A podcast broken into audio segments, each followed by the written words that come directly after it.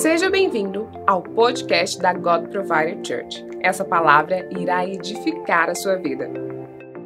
Eu concordo com ela, acho que foi a melhor campanha que nós tivemos nos últimos anos. Foi tanto de Deus que nós recebemos, tanta manifestação da presença de Deus e, e realmente Deus falou com a gente de forma muito poderosa. E ainda nós finalizamos tendo 24 horas de oração e de adoração. E acho que a nossa igreja está bem quebrantada nesse período. Hoje eu quero compartilhar com os irmãos algo que o Senhor vem falando no meu coração.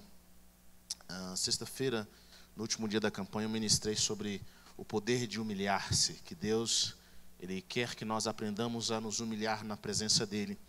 E humilhar é tão importante quanto ser exaltado. Nós precisamos aprender a ser exaltados, mas nós também precisamos aprender a nos humilhar. E a Bíblia diz que Deus está perto daqueles que têm um coração contrito e quebrantado, daqueles que se humilham na presença dele. E hoje eu quero falar sobre algo muito importante. Abra sobre comigo em 1 Samuel capítulo 16. Se você tem a sua Bíblia aí, 1 Samuel capítulo 16, versículo 6. Se você tem a sua Bíblia ou o seu celular. 1 Samuel capítulo 16, versículo 6. Só para você entender. Quantos estão aqui lendo o livro de Samuel? Diga amém. Amém. Nós começamos a leitura bíblica e nesse plano de leitura bíblica nós iniciamos no livro de Samuel. E no, pro, no, programa de leitura bíblica que nós passamos, tem alguns vídeos explicativos. Por exemplo, nos livros de Samuel, nós, nós aprendemos, a, principalmente o livro de 1 Samuel, conta a história de. Tem três personagens principais. Um deles é o próprio Samuel, que é filho de Ana. Ana uh, foi uma mulher que era uma mulher que era casada, ela era estéril, e o sonho dela era ter um filho. Ela fez um voto diante de Deus, falando assim: o Senhor me der um filho, eu vou dar esse filho de volta para o Senhor. Eu vou deixar ele crescer no, no, com sacerdote. Eu vou entregar ele de volta. E Ana, ela cumpre esse voto. E esse menino é chamado Samuel. Esse menino vai morar, como poderíamos dizer nos dias de hoje, na casa do pastor. Imagine, você faz um voto, fala, Deus, o Senhor me deu um filho. Meu primeiro filho eu vou dar para o pastor. E vai crescer lá na, lá na casa do pastor. E aí ela cumpre esse voto. Só que na época, esse sacerdote, o sacerdote Eli, ele era um homem que amava o Senhor, mas amava mais os seus filhos do que a Deus e ele tinha deixado os seus filhos tomarem conta do tabernáculo, e esses filhos estavam fazendo tudo que desagradava a Deus. E Samuel, então, crescendo nesse ambiente profético, desde bem pequeno, Samuel começa a ouvir de Deus, ele começa a ouvir a voz de Deus desde bem pequeno, e ele se torna um profeta. E ele é o último juiz de Israel, ele é, o, ele é a pessoa que governa Israel através de ser um juiz, de coordenar, mas simplesmente ouvindo e trazendo aquilo que Deus queria para o povo dele. E aí nós vemos também a segunda parte dessa história, onde de repente o povo de Israel, quando Samuel já estava velho, queria agora um rei, porque todo mundo tinha um rei, então eles queriam também um rei. As nações vizinhos tinham um rei, então Deus, eu quero um rei também. Deus fica triste com isso, porque o coração de Deus é com que ele mesmo fosse o rei de Israel, mas o povo de Israel não queria Deus como rei, queria alguém físico, vamos dizer assim, lá com eles. Então Deus fala assim: vocês querem um rei para manter as aparências, vocês querem um rei para se parecer com os outros, eu vou dar um rei de acordo com as aparências. E aí Deus escolhe um homem chamado Saul. E esse homem Saul, a palavra de Deus fala que ele era bonito, ele era alto, era um homem que a Bíblia diz que ele tinha tanta aparência que ele é, ninguém era mais alto do que ele em Israel. A pessoa mais alta em Israel, imagine uma nação inteira, você ser o mais alto de todos. Ninguém era mais alto do que Saul. E eles amaram Saul. Saul era o cara da aparência. E Saul fez muitas coisas boas, mas apesar de ter uma aparência, Saul tinha um problema de inferioridade que o impediu de caminhar com o Senhor. Saul também tinha um problema de, de querer agradar toda, todo mundo. E ele preferiu agradar mais as pessoas do que a Deus. E Deus o rejeitou. Então Deus fica triste com Saul. E Deus fala: Olha, Saul, eu, eu, eu podia ter firmado o seu trono, e a partir de, de você, os seus filhos poderiam ser reis, mas pelo aquilo que você está fazendo, eu, eu te rejeitei como rei. Você não vai ser mais rei, eu te rejeitei. E eu vou escolher uma outra pessoa. E aí a Bíblia diz que Deus conversa com Samuel, que Samuel ainda estava vivo. Samuel gostava muito de Saul, inclusive. E Deus fala assim: Olha, Samuel, eu estou triste com o que está acontecendo e eu escolhi já uma outra pessoa. E eu quero que você vá à casa de um homem chamado Jessé, porque um dos filhos dele eu vou ungir como rei. E é interessante que Samuel vai à casa de Jessé e fala: Olha, eu vou fazer um sacrifício com você. aí na sua casa, convide todos os seus filhos. E Samuel e Jessé convida todos os filhos, menos um. E aí nós vemos aqui em 1 Samuel capítulo 16, versículo 6, que quando eles chegaram à casa, quando chegaram, Samuel foi vendo os filhos de, de Jessé, ele viu os filhos de Jessé. E aí um deles, Samuel chega lá e quando, chegou, quando chegaram, Samuel viu Eliabe, um dos irmãos de Davi, e perguntou e disse e perguntou e pensou: "Com certeza é esse que o Senhor quer ungir?" Né? Samuel estava lá, ele não sabia quem que era, ele não sabia ainda quem que era, mas ele chega, vê um homem mais forte também, de aparência, e ele fala o seguinte: com certeza é esse que Deus quer que seja rei. E aí o Senhor diz para ele: não consideres nem sua altura, nem, não consideres sua aparência, nem sua altura, pois eu o rejeitei. O Senhor não vê como homem, o homem vê a aparência, mas o Senhor vê o coração. Diga comigo, o coração. O Senhor vê o coração. E aí nós vemos no desenrolar da história, ele, Deus rejeita todos os filhos, e aí Samuel fala assim, mas você não tem mais nenhum filho? Ele falou, olha, tem um filho, que ele está lá pastoreando, eu nem chamei ele, ou seja, Jessé não era muito fã de Davi. Jessé não gostava muito de Davi, mas ele foi chamar. E quando Davi chegou, Davi foi ungido rei, porque Deus não estava vendo a aparência nem a altura, mas Deus estava vendo o coração. E aí nós vamos ver no, na, no, desenrolar da história que Davi não tinha nem aparência nem altura, mas Davi tinha aquilo que Deus queria, Deus, Davi tinha um coração. E é sobre isso que eu quero falar hoje, nessa noite. Eu quero compartilhar isso no, que, que Deus tem ministrado, e eu acredito que vai ser bastante importante para esse ano de 2022 e pelo resto da sua vida, amém? Vamos orar nessa noite. Pai, eu quero orar pela vida dos teus filhos. Eu oro para que a realidade dos céus esteja sobre os nossos corações. Eu oro para que a revelação do teu espírito, da tua palavra, venha sobre nós nessa hora, Senhor. Pai, que nós possamos ouvir do Senhor aquilo que o Senhor tem para nos dizer, aquilo que o Senhor quer ministrar nas nossas vidas. E eu oro, Pai, para que nós eu tomo autoridade espiritual desse lugar nessa hora e coloco anjos do Senhor, Pai, em cada fileira, anjos do Senhor, Deus, através, Senhor Deus, daqueles que estão, para aqueles que estão nos vendo nessa hora, para guardar esse ambiente espiritual, Pai, para que a tua palavra flua nos nossos corações, anjos de fogo, anjos de guerra, que o teu espírito, Pai, encontre lugar nas nossas vidas, nessa hora, pelo poder que é no santo nome de Jesus. Amém. Poucos capítulos depois desse episódio, nós vemos que, que Israel passa por uma situação muito interessante. Israel vai lutar contra o seu arqui-inimigo, os filisteus, e eles ficam naquele impasse até que de repente um homem, um gigante levanta, um gigante chamado Golias, se levanta e fala: Vamos fazer o seguinte, vamos, vamos arrumar uma, uma briga entre nós aqui, arruma o seu melhor guerreiro e eu vou guerrear com esse cara. Quem ganhar, a nação, a nação que perder vai servir à nação que ganhar. Se nós ganharmos, vocês nos servem. Se vocês ganharem, nós servimos vocês. E aí ele fica nessa situação por cerca de 40 dias. E nenhum dos guerreiros, inclusive Saul, que era o homem mais alto de Israel, que talvez entre ele e o gigante tinham poucos centímetros de diferença, quiseram lutar com esse homem.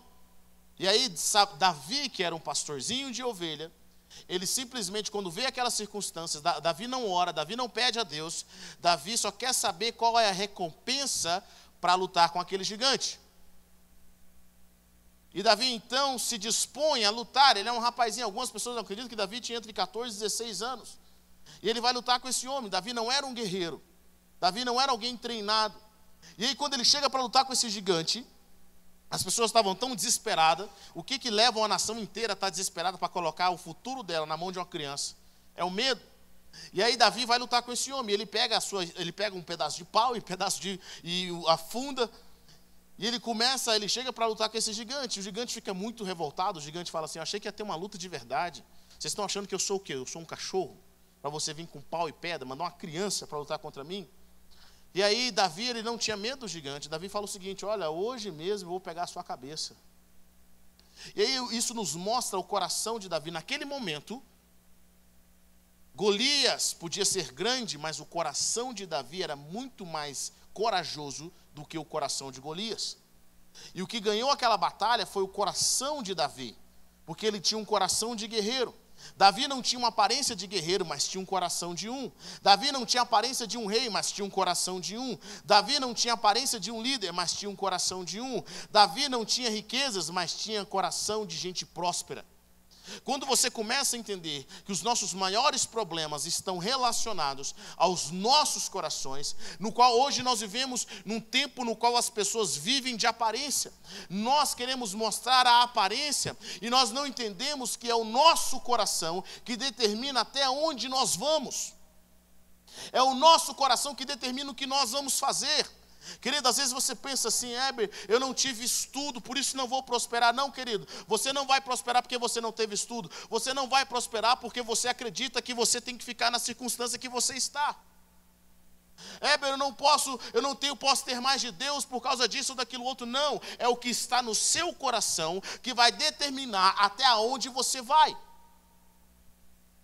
E o que Deus está procurando hoje não são pessoas que, que são, sejam muito inteligentes, pessoas que têm aparência grandiosas. Deus está procurando hoje pessoas cujo coração Ele possa moldar.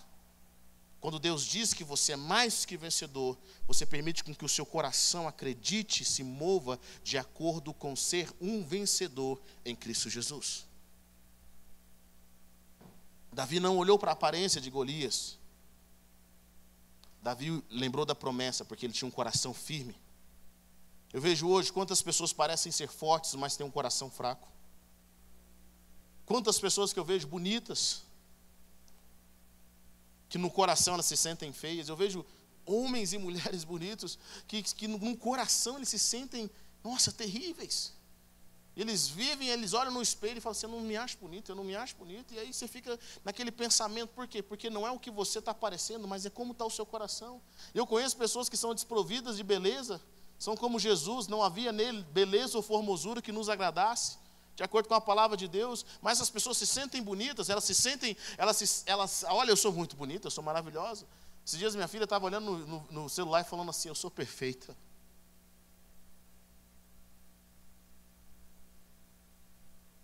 E eu venho aprendendo algo como pastor nesses últimos anos, descobri uma coisa: as feias casam primeiro.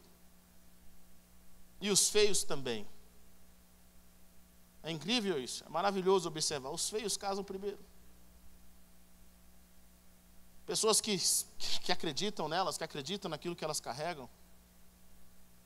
Sabe, porque é no nosso coração, quantas pessoas se observam numa família que eles tiveram estudo, eles tiveram pós-graduação, pós nisso, pós naquilo, formaram em Harvard, mas são fracassados financeiramente, e outros que saíram lá do, do interior, que não tem nem a quinta série, construíram um império financeiro. Por quê? Por causa do coração. Porque aquilo que nós acreditamos, nós nos tornamos. Aquilo que está no seu coração é o que você vai, vai fazer na sua vida. Tem muitas pessoas que nós vemos, elas têm aparência de sabedoria, mas tem um coração infantil, um coração imaturo. Não perdoa ninguém, tudo se irrita. Pessoas que têm aparência de riqueza, de ser bem-sucedido, mas o coração é um coração fracassado. Tem pessoas que têm aparências de piedade, mas o coração é um coração egoísta. Pessoas que têm aparência de louvar ao Senhor, de santidade, mas não gastam tempo com Deus. E nós vivemos hoje em um tempo de aparência. Mas Deus ainda está olhando o coração. É engraçado observar isso porque quantas pessoas que estão passando por uma luta muito grande, elas perderam a família, perderam os pais, perderam a finança, perderam tudo que você pensar, assim, agora a pessoa desiste, agora a pessoa morre, agora ela vai querer su suicidar, e aí você, você vê aquela pessoa, ela se levanta da cinza, ela, sabe, ela muda, ela cresce, ela, ela adapta, ela vai para todos outros níveis da vida dela, e ela se torna um mais que vencedor, e aqueles que pegaram um resfriado pensam, minha vida não tem mais sentido. Onde está a força dessa pessoa? No coração. No coração. Deus está buscando pessoas que têm um coração focado nele, focado naquilo que ele tem. Quantas pessoas têm aparência de humildade, mas são orgulhosas? Sim ou não? Eu amo essa história, já contei aqui várias vezes, eu nunca esqueço dela. Nós tínhamos uma casa de recuperação. Nessa casa de recuperação tinha um irmão que foi, que foi uh, uh, alcoólatra, morava nas ruas, e ele recebeu foi recebido e começou um processo de tratamento. E ele já estava bem, ele tinha uma cara de humildade, só tinha um problema, esse senhorzinho, ele não tinha dente. E ele cantava ao Senhor muito ungido, muito humilde na presença de Deus. E se olhava para o irmão, aquele irmão com aquela cara humilde, sabe aquelas pessoas que têm uma cara de humildade? Já viu aquela assim que você. Tem uma, tem uma cara de humildade, né? E aí eu olhava para aquele irmão com aquela cara de humildade, ele não tinha dente, ele cantava, louvava o Senhor, os irmãos falavam com ele, ele abaixava a cabeça. Era uma pessoa muito simples, muito humilde. Até que alguém da igreja se compadeceu e falou: Eu vejo esse irmão, sempre que ele vem aqui, ele canta. Deus está fazendo tanto na vida dele, ele já deixou o alcoolismo, está indo para um novo rumo da vida dele agora. Eu vejo que ele é tão humilde, pastor. Eu quero dar uma dentadura para ele. Eu quero abençoá-lo, quero dar uma dentadura. E alguém deu uma dentadura para esse irmão. Querido, no momento em que esse irmão recebeu uma dentadura, quando alguém falava com ele, falava assim, irmão, acho que você tem que corrigir essa parte. Ele, cala a boca, eu vou te morder. E em cima, por causa de uma dentadura. Acho que podia ter um versículo na Bíblia que falou assim: é melhor você ir banguela para o céu do que ir com dentadura para o inferno, é ou não é? Quando as pessoas têm aparência de humildade, mas elas, elas se apegam no seu status, elas se apegam na sua família, elas se apegam na sua criação, elas se apegam nisso, elas se apegam porque elas têm 30 anos de igreja, elas têm aparência de humildade, mas o fundo do coração delas está orgulhoso. Pessoas que têm aparência de pureza, mas o coração está sujo. Eu quero dizer para você que as maiores batalhas que você precisa vencer não estão fora, mas estão dentro de você. As maiores batalhas que você precisa vencer estão no seu coração.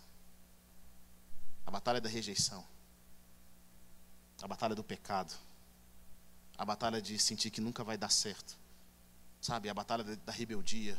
São as maiores batalhas que nós precisamos vencer. Elas estão aqui. E eu observo assim, você, começa a perceber algumas coisas interessantes. Eu vejo tantas pessoas com, é, é, com deficiências, pessoas que não têm condições financeiras. Eu vejo os menininhos da África sempre sorridentes, as pessoas dos lugares pobres sempre felizes, pessoas com tudo não têm nada. Por quê? Porque o coração dela está enfraquecido. E Deus quer, Deus quer fortalecer o nosso coração. Éber, então o que é o nosso coração? O nosso coração é o centro da nossa vontade, dos nossos desejos. O seu coração, aquilo que você coloca no seu coração, você vai fazer.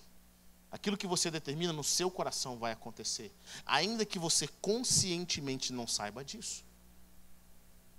O coração é o que decide as coisas na sua vida. Ele é o centro dos seus desejos, ele é o centro da sua vontade. O coração é como uma bússola. Quando você quer algo de fato no seu coração, você vai atrás. Por isso que a palavra de Deus fala, Deus fala assim em Provérbios, e, e Deus fala em Provérbios, fala assim: me dê o seu coração, me dê o centro da sua vontade. Deus não quer apenas uma parte das nossas vidas, Deus não quer ser mais um amor, Deus só tem um lugar nas nossas vidas, Ele quer ser o dono do nosso coração. Ele quer ser o dono do nosso coração porque o nosso coração é o centro dos nossos desejos. E tem coisas que você acha que não está no seu coração, mas está no seu coração. E está tanto no seu coração que você tenta se iludir achando que não está. Já aconteceu isso com você? Não estou gostando dele não, me, me. Ah, não quero nada com ele não. Ó, você descobriu que fulano está namorando? Não acredito. Eu não acredito que ele fez isso comigo. Mas você não gostava dele? Está no seu coração. E aí a gente tenta mentir para a nossa mente, para o nosso, nosso consciente que não está no nosso coração. É por isso que Deus muitas vezes cria pegadinhas para revelar o que está no nosso coração. Sabia disso? Tem hora que Deus fala um não para você, só para você pular dessa altura, para revelar o que está no seu coração. Já recebeu o não e pulou dessa altura? Claro que não, vocês são maduros. Só para ver o que está no seu coração. Você fala, Deus, aí a gente canta aquela, aquela música, né? Se Deus fizer, Ele é Deus. Se não fizer, Ele é Deus. Mentira. Se Deus fizer, amém. Se não fizer, Deus vai ver comigo. Porque Deus quer provar o nosso coração. Deus testa o nosso coração. Ele vê o que você quer. Ele vê se aquilo que está no seu coração é puro. A palavra de Deus fala que há caminhos para o homem que parecem de vida, mas Deus prova o nosso coração. E esses caminhos levam à morte. É engraçado isso, porque muitas vezes pessoas falam assim: Olha, eu vim te dar um conselho. Eu quero te ajudar. Você não quer ajudar? Aí a pessoa fala: Não quero ouvir seu conselho. Você pula dessa altura. Por que você pula dessa altura? Porque na realidade você não quer dar um conselho. Você quer mandar, você quer controlar. Você quer estar perto. Deus ele quer testar, ele vai testar o nosso coração. Diga a pessoa que está perto de você, Deus vai testar o seu coração, meu amigo. Vai falar não para você. Ele vai tirar o que está de dentro do seu coração. Que todos nós achamos que, que nós temos o coração puro. Nós temos um coração bondoso. É que as pessoas que não entendem. Sabe? É no coração que nós temos revelação. Quero trazer algumas verdades sobre o seu coração. Provérbios 4, 23 diz o seguinte: acima de tudo, guarde o seu coração, pois dele depende toda a sua vida. O seu coração pode se tornar insensível, nosso coração pode se tornar insensível.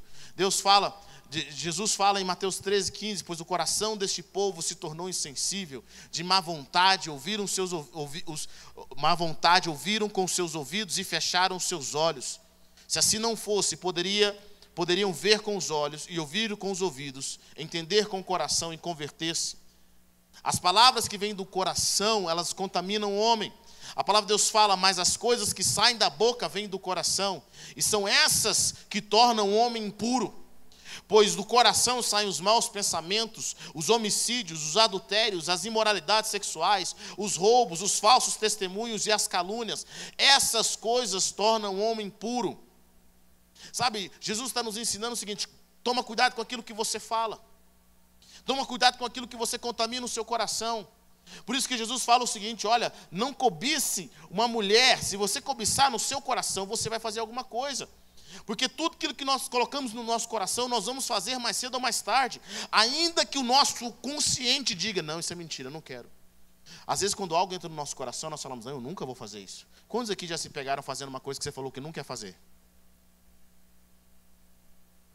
É ou não é? Aí você fala, como é que foi isso? Foi o diabo. Não foi o diabo. É aquele diabo sujo. Esses dias na porta da igreja, minha filha, ela começou a gritar, falar, eu não gosto dessa igreja, eu não gosto das pessoas e tal. Eu falei, em casa a gente acerta. Cheguei em casa para acertar, ela falou assim, pai, eu tenho que te contar uma coisa, parecia que eu estava sonhando, não era eu. Não era eu, eu não entendo, não era eu, meu pai. Eu, cinco anos. Eu falei, não era você, mas quem vai apanhar é você. A próxima vez que esse sonho aparecer, você fala, olha sonho, não quero te obedecer não, que a última vez que apanhou fui eu. Não era eu, pai. Que ele estava no nosso coração. Você vai deixando crescer, você vai deixando, sabe? Aquilo vai entrando no seu coração, você fala: Não, está amarrado. Não, que isso? Jamais vou te deixar. Não, estou junto. Estou fiel. Mas está no seu coração. E o problema do nosso coração é que as coisas vão crescendo devagar. Nosso coração fala com a gente de uma voz bem suave. É por isso que quando a palavra de Deus fala o seguinte: quando você observa alguém cair, eu falar uma coisa para você que eu já observei há muitos anos aqui. Ó. a Bíblia falou assim: se alguém for pego em pecado, imagine, peguei um irmão em pecado, no flaga, coisa acontecendo. Sabe o que a palavra de Deus fala? Vocês que são espirituais o repreenda. Ou seja, se você pegar aquela pessoa e julgar aquela pessoa, falar, irmão, peguei fulano lá, ó, assim, assim, eu sabia, aquilo é uma pouca vergonha. Sabe o que está acontecendo ali com você naquele exato momento? Uma semente daquele pecado está entrando no seu coração. Hebe, como é que você sabe que alguém está prestes a cair? Quando eu converso com eles, amam julgar os outros. Quem julga, faz igual. Diga a pessoa que está perto de você, quem julga, faz igual, viu? Todas as pessoas que eu vi julgando os outros, falando mal, daquele pecado fez igual, fez pior. Irmão, quando você sabe o poder do pecado, você não brinca com ele. Fulano fez, oh Deus tem misericórdia de mim. Você já pensa assim, Deus tem misericórdia. Pode ser eu o próximo. Pode ser eu. Você mantém seu coração puro. Aquilo que está no seu coração vai se manifestar. Jesus fala, a palavra de Deus fala: guarda o seu coração, guarda o seu coração, porque tudo na sua vida depende do seu coração. A prosperidade está no seu coração. A força espiritual está no seu coração. O seu amor pela sua família está no seu coração. Jesus fala: olha, do coração é que vem as coisas ruins. Por isso que você tem que tomar cuidado com aquilo que você permite entrar no seu coração. Em Mateus capítulo 6, versículo 51, Jesus, a palavra nos fala que o coração dos discípulos estava endurecidos. Sabe, às vezes nosso coração fica endurecido, Deus está fazendo um milagre. Quando estavam, estavam aqui na campanha no segundo dia que, que o Everton pregou? O Everton pregou, ele falou algo muito interessante, ele falou que, que na parte do testemunho dele, ele disse que estava pensando em suicidar, e aí um amigo orou por, orou por ele, mandou os anjos estarem naquele lugar, e ele sentiu uma paz muito grande, dormiu. Quando ele levantou no outro dia, ele falou assim: Fui hipnotizado. Fui hipnotizado. Quantas pessoas, querido, vocês oram a Deus, busca o Senhor, Deus faz o milagre, na hora que Deus faz o milagre, fala assim, não, não foi nem, nem foi nem a oração que eu fiz. Seu coração endurece. Você não presta atenção que é Deus que está fazendo, que é Deus que está movendo a sua vida. Nosso coração pode estar endurecido, você não pode prestar, estar prestando atenção em algumas coisas. Eu vejo pessoas que estão passando por lutas, por dificuldades, que estão vendo a família sendo destruída, mas o coração deles está tão insensível. Está tão insensível, que eles não conseguem perceber que eles estão cavando a sua própria cova. A palavra de Deus fala também que o homem bom tira coisas boas do seu coração. Lucas 6,43 fala o seguinte: nenhuma árvore boa dá fruto ruim Nenhuma árvore ruim dá fruto bom. Toda árvore é reconhecida por seus frutos. Ninguém colhe figos de espinheiro, nem uvas de ervas daninha. O homem bom tira coisas boas do bom tesouro que está em seu coração. Querido, qual é o bom tesouro que está no seu coração? Quando alguém te aperta, quando as circunstâncias vêm, quando as dificuldades acontecem na sua vida, o que é que sai do seu coração?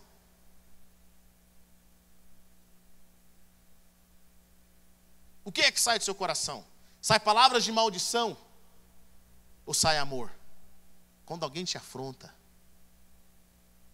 fala coisas para você, como é que você responde? Fala uma coisa você sabia que a nossa reação é tirar o que está de dentro do nosso coração?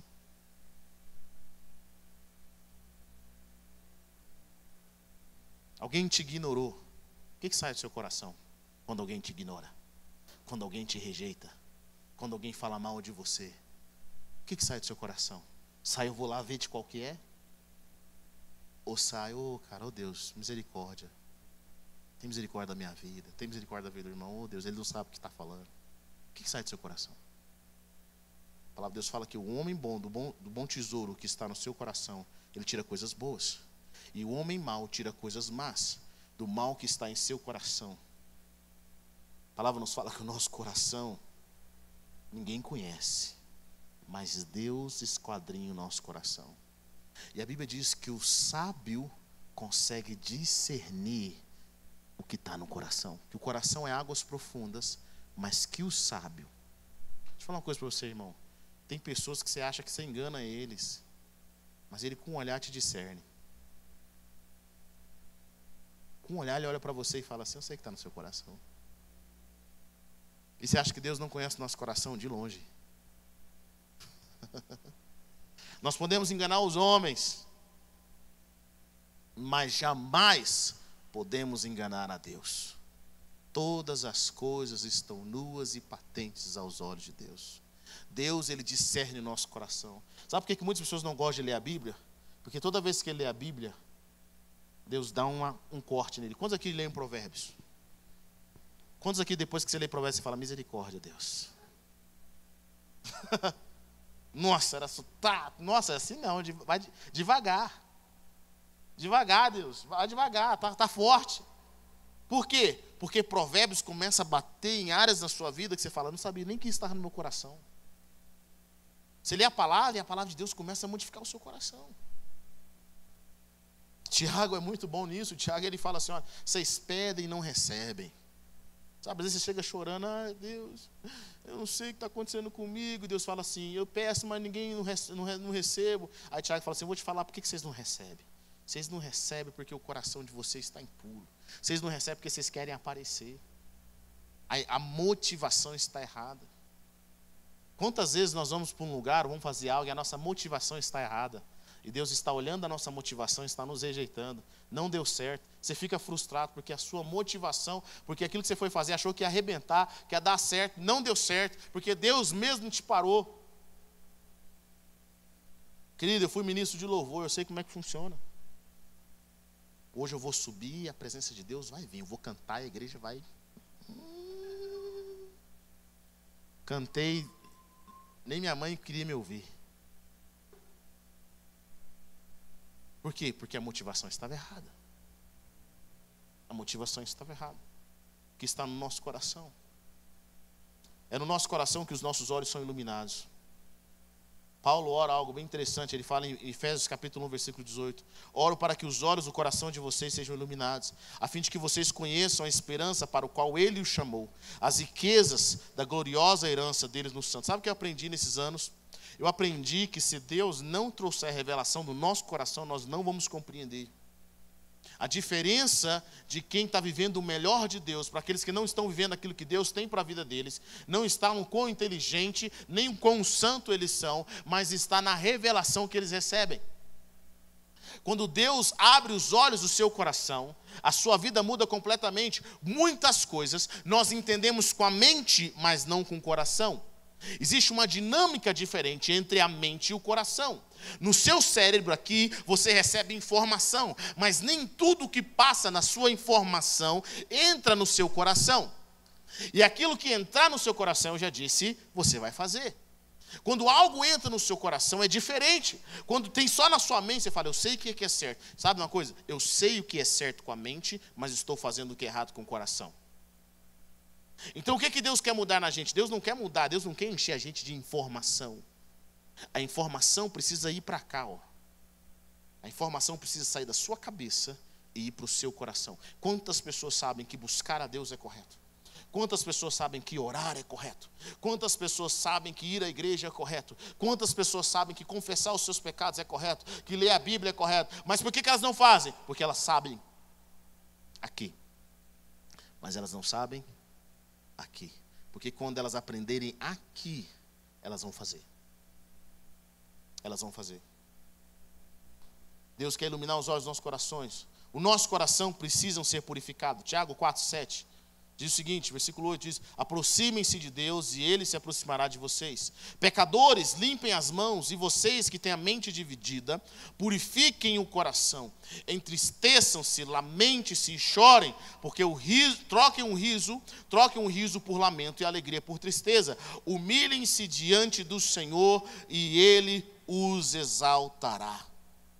Nós precisamos aprender a nos purificar nós precisamos aprender a nos humilhar. Querido, muitas vezes nós estamos nos orgulhando de coisas erradas que nós estamos fazendo. Nós estamos nos orgulhando de ter uma vida mais ou menos, de não estar crescendo. E é engraçado porque o orgulhoso é aquele que acha que tem a vida melhor que o dos outros, mas ele é o que mais precisa. Eu aprendi uma coisa nesses anos, que a pessoa que tem um pouquinho de noção, ela observa mais. Você já viu isso? Que sem noção ele acha que está arrebentando? Alguém assistia ídolos aqui? Vocês não assistiram na época de vocês? Não, ídolos. Não era engraçado? Quem era os caras mais nervosos? O sem noção. O desafinado. Era engraçado assistir eles. Eu não sei se eles eram pagos para ir lá, eu não sei. Mas eu sei que eu achava engraçado demais. O cara desafinava tudo e falava assim: Eu, tenho, vim ter uma chance. As pessoas que cantam melhor do que ele não tinham coragem de ir lá. Mas os afinados tinham coragem de, de ir lá e, e achar que estava arrebentando. Querido, quando você está humilde, quando você entende realmente a realidade das coisas, você não fica falando qualquer coisa por aí. Você pensa antes. Você medita. Quando você entende o seu propósito, o seu chamado, nosso coração precisa ser purificado. E é por isso que nós temos que nos aprender a nos humilhar, a nos quebrantar. Sabe, deixa eu falar uma coisa para você, querido. O pastor Cote conta algo muito interessante. Uma vez ele fala que estava liderando a sua igreja e, os seus, e as pessoas que ele estava liderando começaram a se rebelar contra ele. E ele foi orar e queria fazer oração de justiça, queria fazer oração que Deus punisse eles. E aí ele foi orar, Deus falou com ele, falou assim, Cote, fala uma coisa para você. Sabe por que essas pessoas estão se rebelando? Porque eu estou tratando o seu orgulho, você é orgulhoso. Sabe uma coisa, querida? Às vezes as pessoas que estão perto de você, você está culpando todo mundo, todo mundo é culpado. Gente, eu, eu vou falar uma coisa você. Deus precisa me libertar de, do ranço que eu tenho de pessoas que todo mundo é culpado. O marido é culpado, a esposa, o filho. Eu, eu, gente, misericórdia. Quando a pessoa fala assim, fulano é culpado, eu já sei que o problema é ela. O problema é ela. Porque é o seguinte, querido, deixa eu falar uma coisa você. Quando Deus muda a sua vida, você começa a ver, Deus, onde eu errei? O que, é que eu preciso trabalhar? Estou vendo meus filhos nessa circunstância, o que, é que precisa ser corrigido na minha vida? O que, é que eu preciso aprender? Sabe, querido, seu coração tem que ser quebrantado. Tem gente que está perdendo tudo, mas está culpando fulano, está culpando Beltrano, está culpando não sei quem, está culpando o diabo. O diabo fala, não tem nada a ver com isso não, não fiz nada aí não, você faz sozinho. Eu vejo pessoas que, se não tem problema, eles criam. Porque o coração dele é um coração problemático. Deixa eu falar, existem pessoas com problemas, existem pessoas problemáticas. Pessoas problemáticas são aquelas que, onde é que elas vão, elas são o problema. Nunca parou para pensar, não? Vai na casa da sogra é o problema, na casa da mãe é um problema, na casa do primo é um problema, vai na igreja, cria um problema. Vai na festa é um problema, vai de férias é um problema. Parece que, ela, parece que as pessoas me perseguem. Não, não é que as pessoas te perseguem. Você é o problema. E Deus precisa mudar o seu coração. Porque tem gente que quer chamar a atenção através do problema. É uma forma de chamar a atenção. Nós precisamos ter o nosso coração purificado, nós precisamos lamentar, Deus, eu quero chegar diante do Senhor, purifica o meu coração, lava a minha mente. O nosso coração também precisa ser fortalecido. Pela graça do Senhor, Hebreus 13, 9. A palavra de Deus fala que o coração em paz dá vida ao corpo. Provérbios 14, 30. O coração em paz dá vida ao corpo, mas a inveja apodrece os ossos o coração em paz dá vida ao corpo. Querido, o nosso coração muitas vezes é um termômetro nas nossas vidas. Ele fala quando as coisas não estão bem. A paz que nós sentimos é um sinal de que as coisas estão caminhando de acordo como deveriam caminhar. Deus fala aos nossos corações. Deus ele quer mudar os nossos corações. Deus ele quer que nós o amemos de todo o nosso coração. Mateus 22, 27 que nós vamos encontrar a Deus quando nós o buscamos de, dois, de todo o coração. Você quer encontrar Deus? Você quer ter um momento com o Senhor?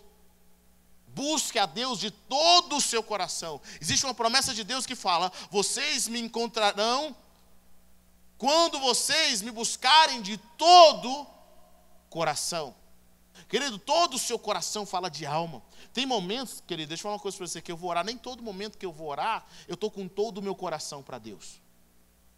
Por quê? Porque o nosso coração pode estar preso em várias coisas aqui. Seu coração pensa na sua filha, seu coração pensa em não sei aonde, seu coração pensa nisso. E aí você precisa aprender a, a fechar as portas para onde o seu coração está conectado e conectar nele somente no Senhor. É buscar a Deus de todo o seu coração. A palavra de Deus fala também que aqueles que têm um coração puro verão a Deus. Jesus diz: aqueles que têm um coração puro verão a Deus. E Deus quer nos dar um novo coração. Nós precisamos de um novo coração. Quantos aqui precisam de um novo coração? Diga amém. Deus quer purificar o nosso coração, Ele olha para o nosso coração. A Bíblia diz: Quem subirá ao santo monte do Senhor? Quem estará no seu santo lugar? Aqueles que têm as mãos limpas e o coração puro. Será que você consegue permitir com que Deus purifique o seu coração? Com que Deus fale com você? Sabe aquilo, algumas coisas que você tem desejado tanto e não tem chegado na sua vida? Sabe por quê? Porque Deus está num processo de purificar o seu coração. Deus está curando o seu coração. E é engraçado que quando Deus purifica o nosso coração, quando Deus fortalece o nosso coração, aquilo que nós até esquecemos que um dia nós queríamos, chega nas nossas mãos. Deus quer gerar em você um coração próspero. Ele quer mudar a sua vida, ele quer que você tenha uma vida completamente voltada para ele. Por isso que ele fala: "Me dê o seu coração". Me dê o seu coração, me dê os seus desejos. A palavra de Deus fala que feliz é aquele homem que tem, uma, que tem um coração voltado para o Senhor, que ama as leis do Senhor. Quando nós caminhamos com o Senhor, o jugo do Senhor é suave. Diga a pessoa: o jugo do Senhor é suave. O fardo dele é leve. Olha o que Jesus diz de si mesmo: Tomem sobre mim o meu jugo e aprendam de mim, pois eu sou manso e humilde de coração. Querido, quando você caminha com alguém manso e humilde de coração, é leve. Pessoas que são mansas e têm humildade de coração, é leve caminhar com elas. É tranquilo. Quando nós não entendemos no nosso coração, nós perdemos a mensagem de Deus. Nós podemos justificar diante dos homens, mas Deus é que pesa, é Deus é que conhece o nosso coração. Quantas coisas nós fazemos que aos olhos das pessoas pareceu legal, mas que você sabe, lá no íntimo do seu ser, que aquilo precisa ser tratado, aquilo precisa ser trabalhado. Como estão entendendo essa palavra nessa noite? Diga amém. Deus quer mudar os nossos corações. Hebreus 4,12. Eu queria que você abrisse sua Bíblia em Hebreus 4,12. É uma passagem extremamente importante. Hebreus 4,12 diz o seguinte: Pois a palavra de Deus é viva e eficaz, e é mais afiada que qualquer espada de dois gumes. Ela penetra até o ponto de dividir alma e espírito, juntas e medulas e julga os pensamentos e intenções do coração do homem. A palavra de Deus penetra ao ponto de dividir alma e espírito, juntas e medulas, e julga os pensamentos e a intenção do coração. Quando você lê a palavra, quando você medita a palavra, na palavra de Deus, a, a palavra de Deus ela vai julgar, ela vai dividir, ela vai mostrar as intenções que estão no seu coração. No começo dói muito, mas depois você se aprende. E aí a sua vida começa a crescer cada vez mais, começa a florescer cada vez mais. Porque quando Deus mostra as intenções do seu coração, você se arrepende. E à medida, à medida que você se arrepende, você deixa aquelas más intenções de fora e você começa a caminhar para aquilo que Deus tem para a sua vida. E aquilo que Deus tem para a sua vida, querido, é algo poderoso, é algo grandioso. Deus quer trabalhar nos nossos corações, Ele quer trabalhar na nossa mente. É, e como eu posso mudar o meu coração? Qual é o processo que eu entro para ter meu coração transformado? Primeiro, eu quero que você aprenda uma coisa. Se você precisa de um coração transformado, faça igual Davi em Salmo 51, versículo 10. Peça, peça a Deus. Diga comigo, peça a Deus. Um novo coração. Talvez você precise de um coração novo, você precisa, Deus fala, Deus, traga uma, Deus traz uma promessa para a sua vida. Quando você lê a Bíblia, diz Deus, Deus diz que você é amado. Quando alguém fala, Jesus te ama, você não se sente amado, você precisa agora fazer com que o seu coração entenda que você é amado. É um processo, não é da noite para o dia. Porque muitas vezes nós estamos vivendo uma fase, mas o nosso coração está vivendo uma outra fase. Vou te dar um exemplo claro na minha vida. Eu lembro que eu passei um período de tanta luta, mas tanta luta. Quando chegou o momento de abundância, quando chegou o momento de felicidade, de paz, eu ainda achei que estava na luta. Já aconteceu isso com vocês ou não? E eu lembro que eu tinha chegado nos Estados Unidos, recém-casado, Deus tinha feito muitos milagres na minha, na minha, vida, Deus estava fazendo milagres após milagres, milagres após milagres, e aí eu sempre preocupado, sempre tenso, e aí eu, eu fui, eu falei assim, gente, mas não tem lógica, eu estou vivendo uma das melhores fases da minha vida. Deus está fazendo coisas extraordinárias, mas ainda assim eu não consigo, meu coração não consegue se abrir para Deus, meu coração não consegue relacionar com o Senhor. Então eu fui orar a Deus. E Deus falou assim: meu filho, você precisa abrir o seu coração. Eu estou fazendo milagres, eu estou fazendo coisas extraordinárias. Você não vai passar por aquelas lutas mais. Eu falei, mas será mesmo?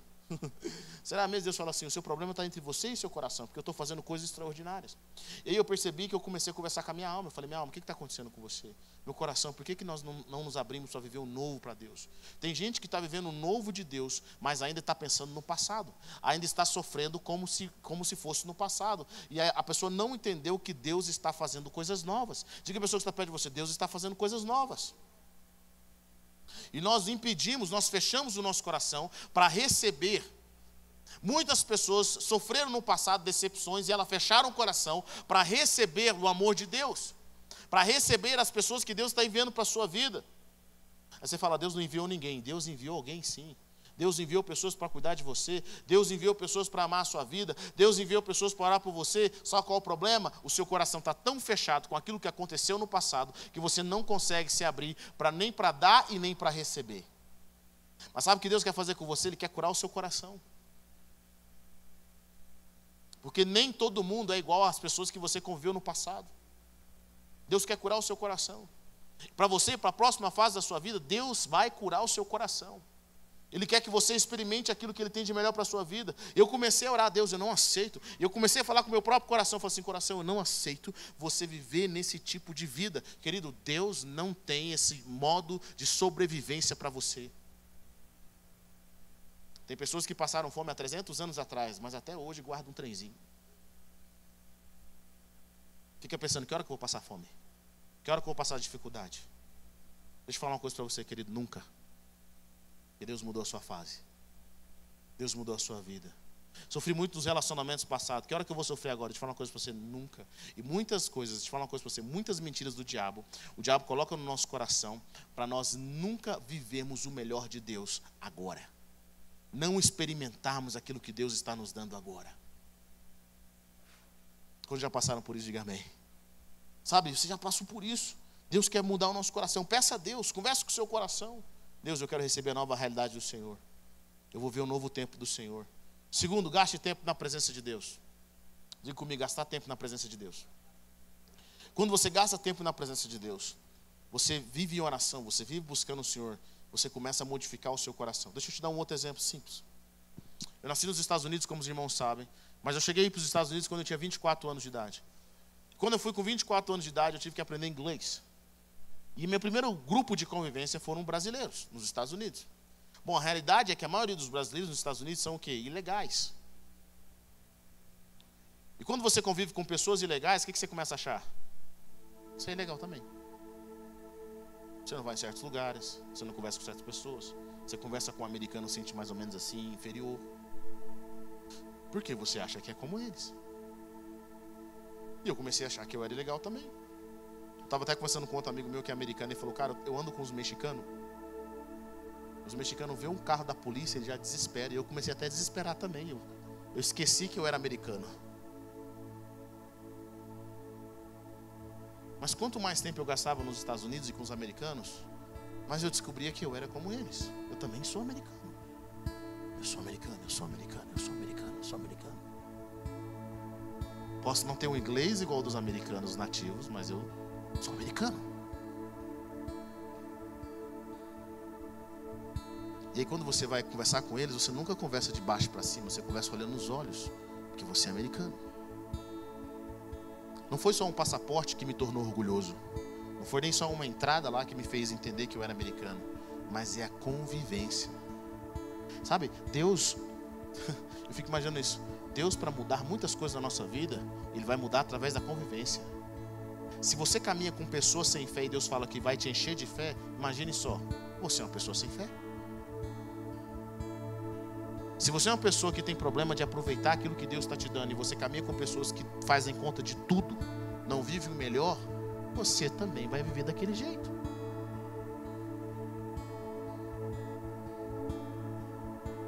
O que, que Deus te prometeu? O que, que Deus falou com você? O que, que Deus falou que vai fazer na sua vida? Qual a estação que você está vivendo? Com quem você está andando? Essas pessoas refletem aquilo que Deus falou que vai fazer na sua vida? Se elas não refletem, está na hora de você mudar. Quando você caminha com pessoas que têm medo de tudo, você começa a ter medo de tudo também. É ou não é? Olha, está chegando aí o vírus, o corona vai matar mais gente. E aí tem sempre alguém que teve um sonho que o corona está matando mais gente um doido no YouTube, vai matar, acho que dessa vez é essa leva, o Micron aí tá, hum, rapaz, é... e eu sei, é, existe uma realidade aí fora, existe uma realidade aí fora. Cara, agora é chikungunya, é dengue, é não sei o que lá mais, é gripe, os hospitais estão lotando de novo. Deixa eu falar uma coisa pra você, querido. Se for sua hora, vai ser sua hora. Vi pessoas no ano passado aqui que morreram dentro de casa, não saíram para nada. Sabe por quê? Quem decide o seu amanhã é Deus. Você tem promessa? Diga a pessoa que está pensando, tem promessa, amigo? Agora, se você não tem, ora. Você tem promessa? É, você está falando para nós não vigiarmos? Eu não estou falando para nós não vigiarmos. Porque se nós começarmos a ouvir as pessoas que têm medo o tempo todo, você nunca vai sair do lugar. Deus coloca um sonho no seu coração de abrir algo. Você conversa com alguém e fala assim: Não, mas você não tem dinheiro, você não tem capacidade, você não tem nada.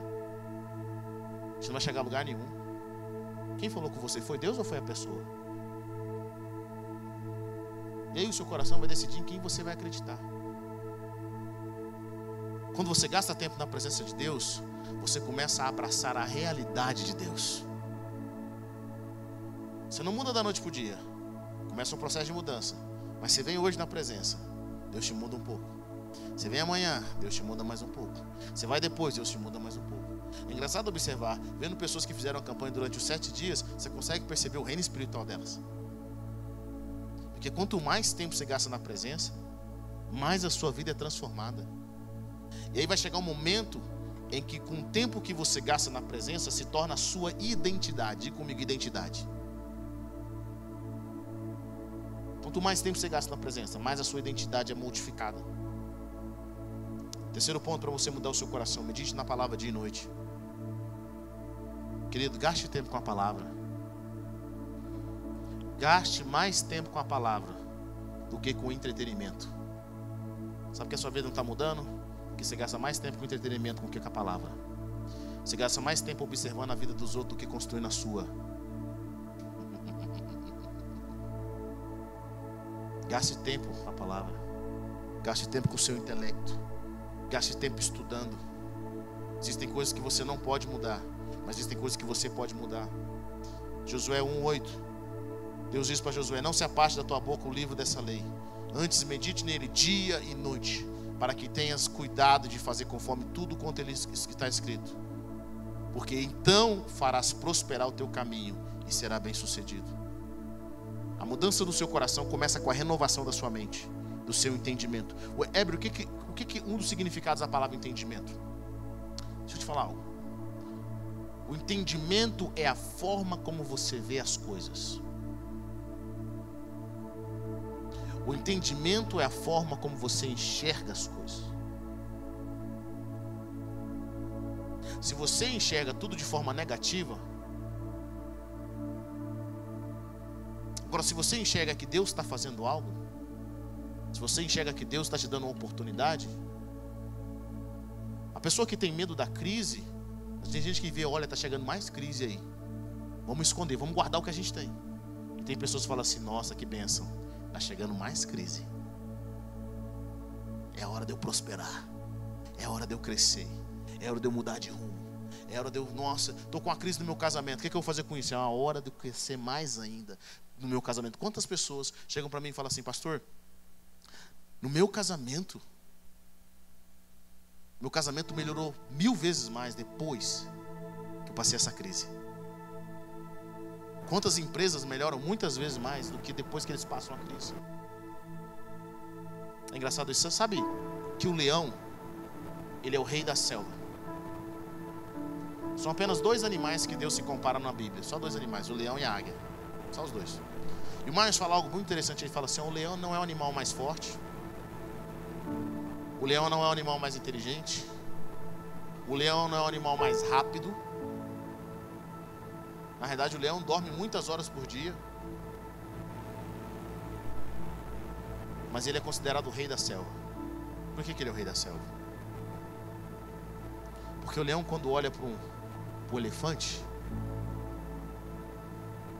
ele não vê quão grande é o elefante. Ele vê que aquele elefante vai ser o almoço dele. Eu estava vendo um vídeo de leão. Eles lutam até dentro da, da água com jacaré, com crocodilo. Eu fico pensando: o que, que o leão vai fazer aí, gente? Lutar com jacaré, com crocodilo. Porque ele não tem medo de nada. Ele vê oportunidade em tudo. A pergunta é: os gigantes que estão diante de você, o que, que você está vendo? É, meu marido não é crente, ele não gosta de Deus. Ele não gosta de igreja. O que, é que eu faço com ele? Ele é uma oportunidade na sua vida de Deus te melhorar. Deus trabalhar o seu coração, o seu caráter. Queria te falar uma coisa para você, eu aprendi uma coisa. Todas as coisas cooperam para o bem daqueles que amam a Deus.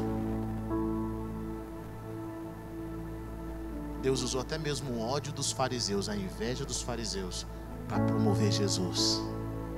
Deus pode usar o ódio, sei lá, a raiva que seu marido tem, a sua esposa que não gosta de Deus, para que ele cresça cada vez mais em você, para que cada humilhação você morra e Cristo cresça em você. É, eu estou passando fase difícil financeira, o que, que eu faço? Aprenda, Deus quer te ensinar fé. Deus quer te ensinar a crescer. O que, que você não sabe de Deus que precisa aprender ainda no seu coração? Enche-se de Deus. Outro ponto, confesse os seus pecados. Querido, para de fingir que você não tem pecado. Para de guardar. Davi fala algo bem interessante. Ele fala assim: ó, se eu guardasse pecado no meu coração, o Senhor não me ouviria. Deus não ouve quem tenta fingir que não tem pecado. Quem tenta fingir que nas coisas estão tudo certo. Para, fala, Deus, eu não tenho pecado, eu quero confessar o meu pecado. Confesse o seu pecado. Abra o seu coração para o Senhor. Próximo ponto e último. Entenda que o seu coração, entenda que você pode focar o seu coração para as coisas que Deus tem para você. O que significa isso, Heber? Eu sei que a minha mente quer algo é correto, mas o meu coração ainda não sabe. Então o que, é que eu faço? Eu começo intencionalmente a focar o meu coração para aquilo que é correto. Quantas coisas que você começou que você odiava, mas que hoje você ama, seu coração está aquilo. Alguém já passou por isso ou não? Você odiava fazer aquilo, mas você fala, cara, tá no meu coração, eu gosto disso. Porque você intencionalmente. Você acha que eu gostava de estudar? Que eu nasci amando estudar? Mas eu fui colocando no meu coração, fui vendo como que é amor, amor, como que é bom estudar e aprender, e aprender, e aprender. Você vai intencionalmente, intencionalmente, abrindo o seu coração, focando o seu coração. Vou te dar um exemplo simples. O amor esfriou. É, meu amor esfriou. Como é que eu faço? O que, é que eu faço com isso? Comece a lembrar das coisas boas que aconteceram. Comece a trazer à memória aquilo que, que foi bom no seu relacionamento. É, eu estou sem fé. Meu coração sente que eu estou sem fé. Eu estou, estou desanimado. Está sem fé? Ouça testemunhos. Lembre dos seus. Daquilo que Deus fez na sua vida. Se você está sem fé precisa de fé, cerque-se de testemunhos. Seja intencional. Abra o seu coração para você modificar aquilo que Deus tem para a sua vida. Para você trazer nossa, essa nova realidade. Santifique a Cristo no coração. Sabe, eu oro para que esse ano de 2022, que Deus olhe para o seu coração e fale assim: Eu me agrado do seu coração. Deus olhe para você e fale: Eu me agrado do seu coração, me agrado das suas palavras. O salmista Davi diz algo interessante: que as palavras da minha boca e que a meditação, os pensamentos do meu coração sejam agradáveis a ti. Será que se Deus olhar para as palavras da sua boca e olhar para o que passa no seu coração, Ele possa falar: Eu gostei disso? Nesse exato momento, deixa eu falar uma coisa para você. Deus está passando por toda a terra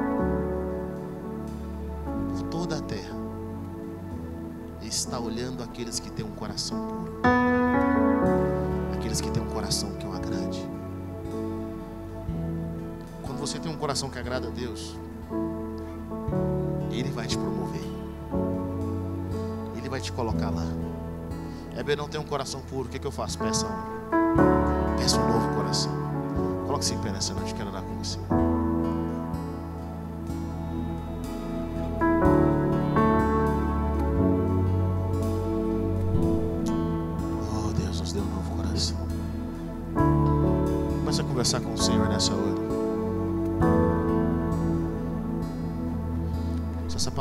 o seu coração nessa hora. Começa a falar com Ele. Deus me deu um novo coração. Seja um coração novo.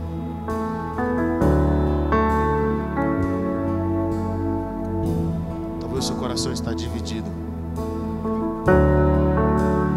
Mas Deus quer te dar um novo coração.